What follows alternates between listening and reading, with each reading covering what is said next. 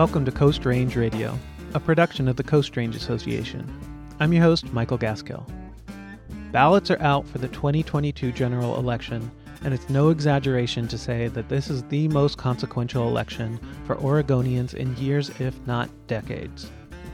Three out of six of Oregon's seats for the U.S. House of Representatives are considered toss ups, where either the Democrat or Republican could easily win, and the race for governor is anyone's guess at this point. To put that in perspective, Republicans haven't held the governor's seat since 1986, and our federal delegation to the U.S. House could swing from a 4 to 1 Democratic majority to a 4 to 2 Republican majority. In the state legislature, Republican dark money groups are pouring unprecedented money into local state Senate and state House races. Now, we at the Coast Range don't make any endorsements, and nothing I'm saying today is intended to favor one candidate over another. But I want to help folks understand the choices that we have and the stakes of this election.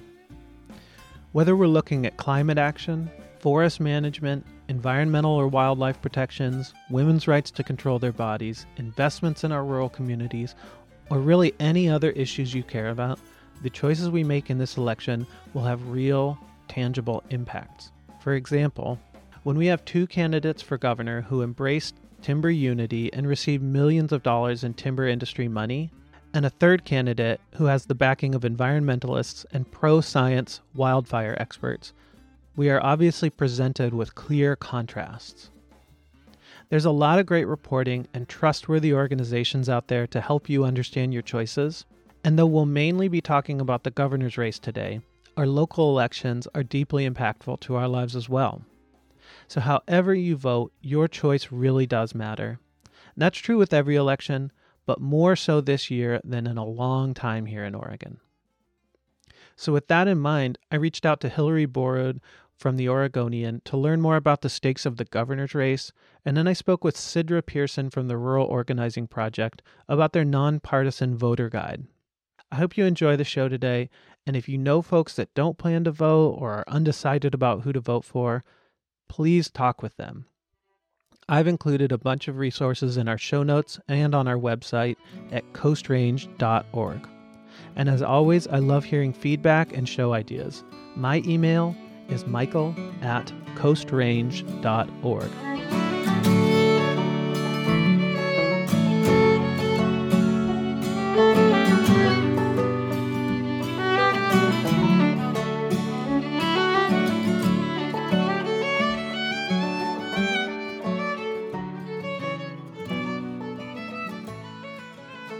Hillary Borud. I am the state government and politics reporter at the Oregonian. Well, Hillary, thank you so much for talking with us. Welcome to Coast Range Radio. Thanks. Yeah, so I figured we'll spend a lot of time talking today about the governor's race, and I'd like to touch on Measure 113 as well. But just to begin with, could you kind of go over the basics of the governor's race? Uh, you know, kind of lightning round who are our candidates and where the race currently stands? Sure. So I think we've got about three weeks or less um, left until the election. I'm not sure exactly what it'll be when this airs, but we've got three main candidates who are running this year, which is unusual. Of course, um, it's very rare to have a a um, candidate who has a chance of winning or even can mount a competitive campaign who is not a Republican or a Democrat not a major party candidate. And so this year we have Betsy Johnson. She's running unaffiliated. And for a lot of her campaign, she had the backing of Nike co founder Phil Knight, who gave her millions of dollars and really boosted her her ability to get her message out there. And then she also has had a lot of uh, timber industry supporters and just some other um, businesses from around Oregon. Um, she is a former longtime Democratic state lawmaker, so it's not like she's really an outsider. Um, but she, in terms of how she stood in the legislature, she tended to vote with Democrats a lot of the time, but then on some high profile issues like gun control and environmental bills, she would more often um, side with the Republicans who opposed those policies. And then the other two that we have are, of course, the Democrat and the Republican. Um, Democrat is Tina Kotek. She's a former longtime House Speaker. She is a longtime lawmaker too. Like I'd mentioned, she was the first openly lesbian um, House Speaker in the country. She championed a lot of um, pretty progressive policies or laws that got passed while she was the Speaker of the House, including raising the state's minimum wage, um, mandating some paid sick leave for workers in Oregon.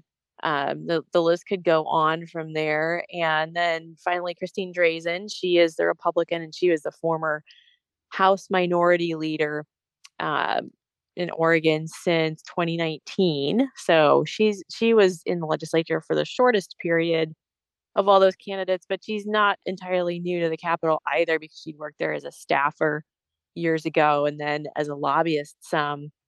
Um, Drazan is interesting as well. She led uh, the House Republicans in a walkout to uh, boycott a boycott a climate bill that actually was over in the Senate. So it was a bit more of a protest. It wasn't up for a vote in the House yet. But in 2020, uh, Democrats were trying to come back and try try again to pass a cap and trade bill um, that had died the previous year, and um, that's when Drazan led her her caucus in walking out of the House, and it basically ended that session.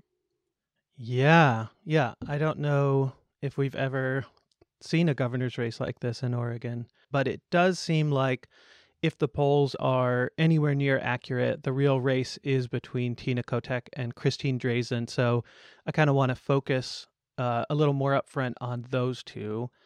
You know, for our audience, I would say a lot of the key issues for folks are going to be issues like climate action, other associated environmental issues, uh, in particularly forest issues and things like wildfire safety. Um, so, with those in mind, I'm wondering what you think the biggest, like, actual material differences that people might see in Oregon uh, with a Kotek governorship versus a Drazan governorship. Sure. Well, it it comes down to what can the governor actually do. I think. Mm-hmm. So, Tina Kotek, I think we would see most likely a continuation of the status quo on where Oregon Oregon leaders have been on their policy on climate change. Um, Kate Brown did adopt an executive order after Republicans killed uh, Democrats' second attempt to pass the cap and trade plan in 2020. And Drazan and Johnson have said that if they are elected, they will tear up Kate Brown's um, climate change executive order. Kotek would continue it um, and just looking at ways to reduce carbon emissions wherever um, state government agencies can. Another thing that Drazan has said that she would put on hold um, or stop if she could is Oregon's clean fuels law, um, which has been, it was on the books for, I think, about a decade and then it got renewed or made permanent back in 2015. Um, that that just tries to lower our emissions from transportation by subsidizing um, subsidizing modes of transit that have some renewable fuels involved. So so those are two big policies that I know Drazan would um, would handle very differently than Kotek.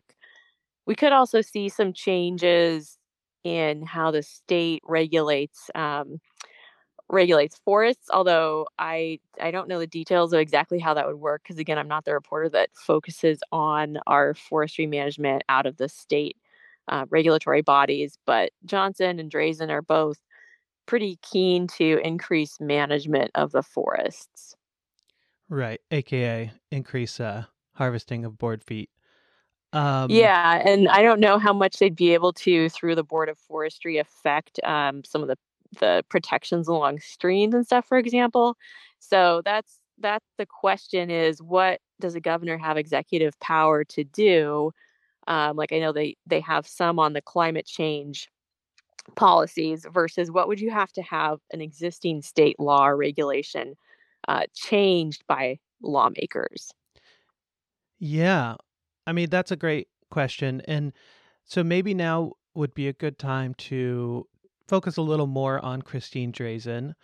Um, so Republicans have the best shot that they've had in decades at taking the governorship in Oregon. And I want to ask you a little bit about what that would actually look like. Um, first, I just want to preface, you know, it is important to to note, and folks can can easily Google, you know, where candidates get their funding from. Um, it looks like the second largest campaign contributor by sector to Drazan's campaign is the timber industry, and uh, she has been endorsed by Timber Unity as well. Um, so with with those in mind, you know, her stance on timber is going to be let's let's log more, let's um, log as a measure to prevent wildfires, which is obviously very controversial um, and not necessarily supported by some of the best available science. But so let's imagine a scenario where Christine Drazan wins the governorship, but the Democrats keep control of the state legislature. I'm curious from your perspective what that will mean for any forward looking legislation. How far does the governor's veto uh, authority extend? You know, would we be looking at a situation where maybe she's not able to undo very much, but we're just not able to make forward progress on legislation? Yeah, certainly. Um, any governor can veto legislation either as a line item where they would veto, um, say, a, a specific a specifically called out spending item in a bill, or they could veto an entire bill. Um, Kate Brown has done that in some cases. As far as how, you know, the governor does have some control over how agencies are, um, if they have to write administrative rules to implement a law, for example, they could have some role in that. So I suppose that's another way that the governor could get involved. Um, but yeah, that's and I don't know what the next um, big, broad environmental law is on the horizon that groups are are trying to get passed after the negotiated forest laws that got passed since Kate Brown was governor. There is an issue of how Oregon's going to move forward on wildfire protections and preparing for more wildfires in the future. As you know, that that's been really controversial um, once it's come to implementation and the the maps for um, wildfire risk areas were put on hold and i think they're they're getting revisited right so obviously this is a atypical election year in oregon and a lot of folks that would typically vote democrats are frustrated with Oregon's government and and Kate Brown in particular is very unpopular as governor. How would a Tina Kotek governorship differ from Brown's tenure? Well, that that's an interesting question. Tina Kotek's trying to make the case right now that she would also differ from Kate Brown in terms of her effectiveness in actually carrying out policies that um, Democratic voters who elected her wanted to see, um, and maybe beyond even Democratic voters. For example, the state um, has has messed up the launch of its paid family and medical leave law that's pretty broadly um, popular. And uh, saying that she would do a better job rolling things out and, and making government work for people than Kate Brown has has done. Um, I don't know what um, what else she's got in in the bag, you know, as potential environmental policies going into the future. Well, um, if we have time for one more question, I'd love to ask you real quick about Measure 113, a statewide ballot measure, mm-hmm. and and that was put forward in response to a series of Republican walkouts blocking climate action and other major legislation. It's not getting a ton of attention, but it's been described to me as one of the most important items on the ballot for Oregonians. Could you talk about briefly the, the why of this bill and what it would mean for the ability of the legislature to actually move legislation forward? Sure. Well, Measure 113 would amend the state constitution. And as I'd written about last week, it would it would uh, basically punish lawmakers who have, I believe it's at least 10 unexcused absences. And the the legislative leaders in the majority party would decide basically they already make the decisions on who gets an excused absence um, and the goal is to just make it uh, less feasible or less appealing to walk out to stop work or stop voting on bills in the legislature, as Republicans have done multiple times, starting in 2019.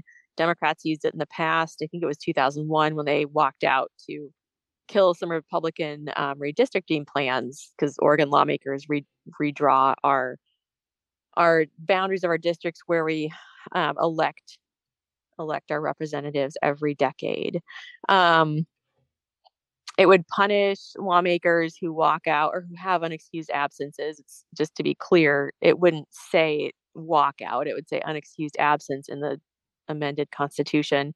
Um, it would punish them by forbidding them from or preventing them from holding office next time they would be elected. Right. Well, Hillary, thank you so much for talking with me today and uh, folks can find your excellent reporting at OregonLive.com and the Oregonian. Do you have a, a Twitter or anything that you want folks to follow? Oh, sure. If people are interested, um, it's just at H Borud on Twitter. But you're going to see the most of my most of my writing and most of the information about the election on OregonLive.com. All right. Well, yeah, like I say, thank you so much for taking the time to talk with me today. I, I really appreciate it. Yeah, sure. Nice to meet you, Michael.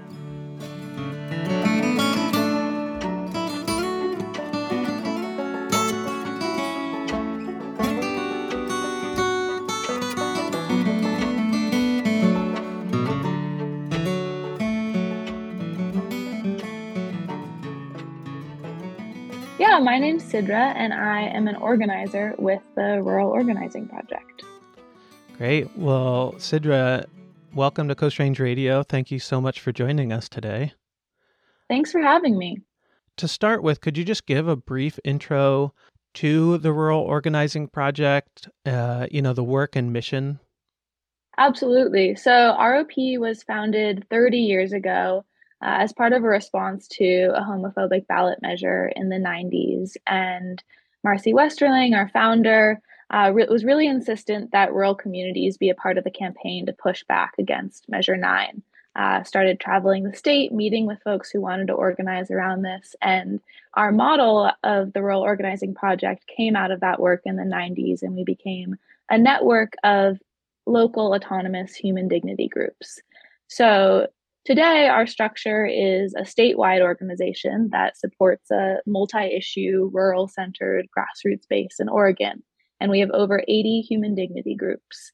And our mission is to strengthen the skills, resources, and vision of the primary leadership in these autonomous human dignity groups with the goal of keeping such groups a vibrant source for a just democracy.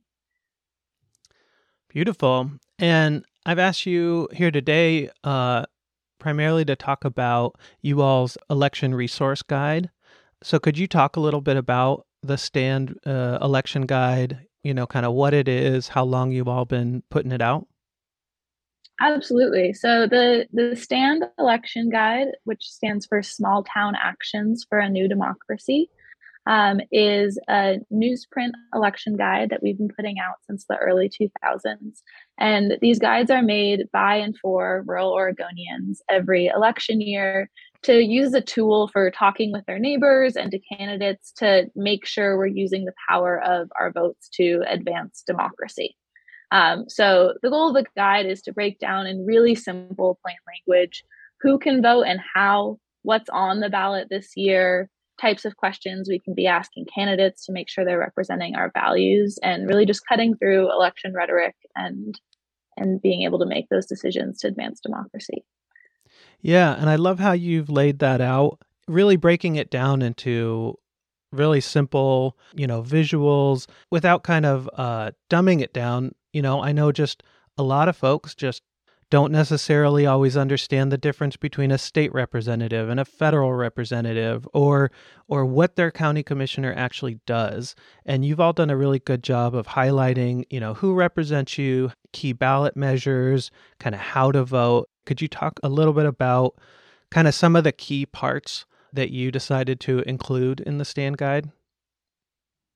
Definitely yeah. So we we decide what to include in the stand guide every year by having conversations with local leaders around the state about what what issues heading into election season are are feeling most pressing in their communities or that there's misinformation about and that would be useful to have.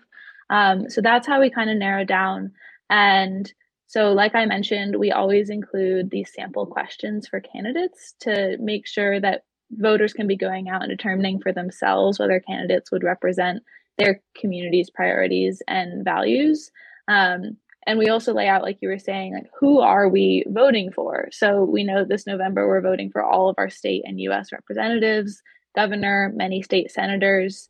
Um, and then we're also voting down the ballot for local candidates like mayor city councilor county sheriff county commissioner circuit court judge. And we also include information about what what are the decisions that these people are making so we know that they're going to be making decisions ranging from what's taught in our public schools to which social services get funded and which get cut. And so really laying out why voting all, all the way down the ballot is is so important. And then another big part of what's in the guide is information about statewide ballot measures. And this year, I think it's a really exciting election year. Our uh, board actually endorsed all four statewide ballot measures, and they tackle really important issues like healthcare and community safety and accountability for elected officials. So we include a lot of information about those measures and not only what they do, but using uh, democracy as a framework and saying, would these measures advance democracy in our community? Yeah, I was really glad to to see that you all took a stance on those ballot measures. And I know you all haven't endorsed any candidates, but one thing I'm trying to do with this episode is kind of highlight the real world stakes of this election. I'm wondering if you could just kind of highlight what you feel like the stakes are of this election, whether it's you personally or ROP's work in general. Yeah, as I was as we were talking about, there are so many issues that are directly on the ballot through ballot measures, as well as by choosing what candidates you're you're supporting. Uh, one issue that we've been hearing a lot from local leaders that is feeling really important is housing and how unaffordable it is right now. And that's a chance. This is a chance to be electing candidates that are going to be um, addressing that issue in our communities. And on the stand guide actually we have the when you open it up the main page is this map of oregon with an infographic of um, the percentage of families that are rent burdened in every county. Um, so that means that they're paying more than 30% of their monthly income on on housing which is obviously completely unaffordable. Um, so that's a real issue across the state and something that we can all be asking candidates. What are you going to be doing to make sure that people can afford to to live in these communities. And that's obviously a huge part of having this shared standard of human dignity is is it affordable to live and thrive in our community? So that's just one example of something that we're all voting for um, this election season.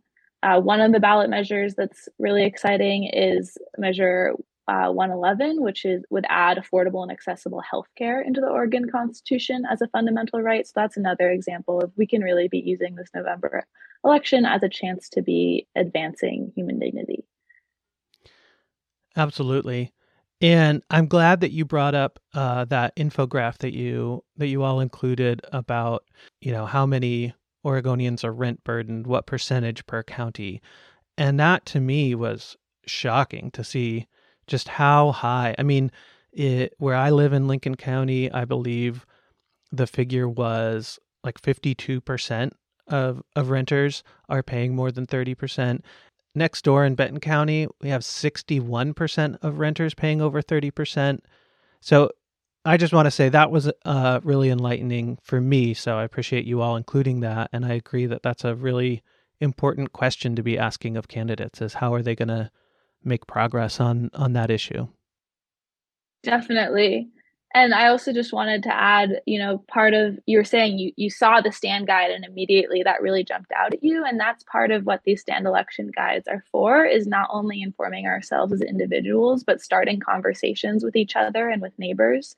Um, so a lot of the groups in our network use stand guides every year as part of their election organizing plans. And that includes going around and knocking on neighbors' doors and offering them as a resource um, and not just passing them off, but actually starting a conversation and maybe forming a relationship that carries past the election season. I love that. So how can how can people get a hold of this guide? Uh, you know, how do you distribute it? Where do people find it, etc.? Yeah, so our order deadline is passed, but luckily you can still order stand guides. We have a lot of extras in our offices, and you can do that by just emailing us directly at office at rop.org, and we can get in touch and figure out how to get you some stand guides in the mail. You can also find a digital version of the stand guide on our website at rop.org slash stand.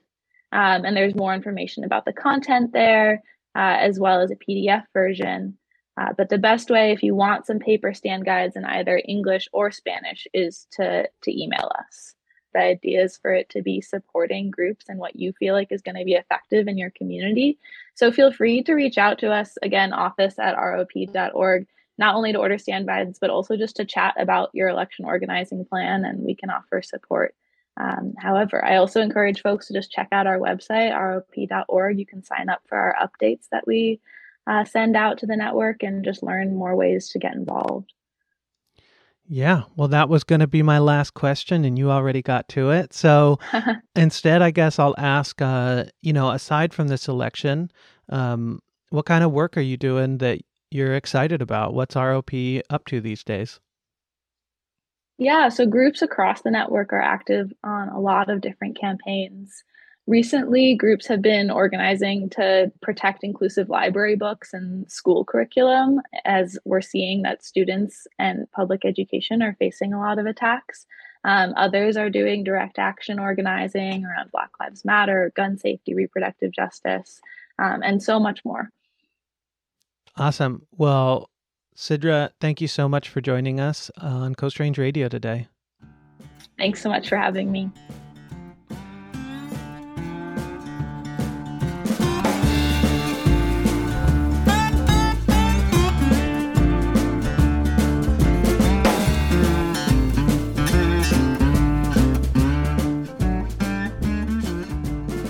That's our show.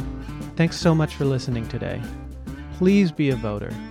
Talk to your friends, family, colleagues, whoever about why this election is important to you.